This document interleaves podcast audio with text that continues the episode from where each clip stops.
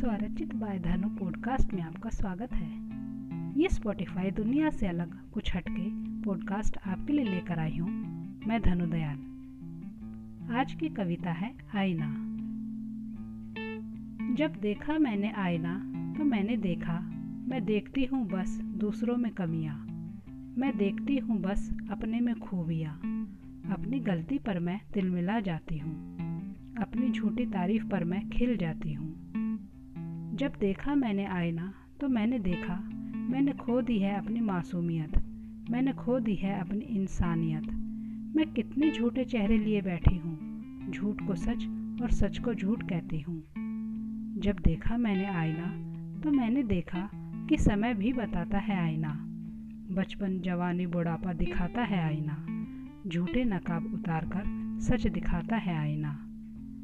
जब देखा मैंने आईना तो अपने को अकेला पाया। यह देख दिल बहुत घबराया। तब आईने ने मुझे बताया, जब देखूँगी सब में अच्छाई, तभी उसमें नज़र आएगी, अपनी भी परछाई।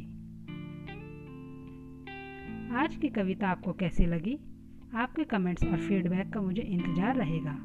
अगर कविता पसंद आई है तो अपने दोस्तों के साथ ज़रूर शेयर करें। तो सुनते रहे मेरी स्वरचित कविताएँ, बाय धनु, केवल स्पॉटिफाई पर।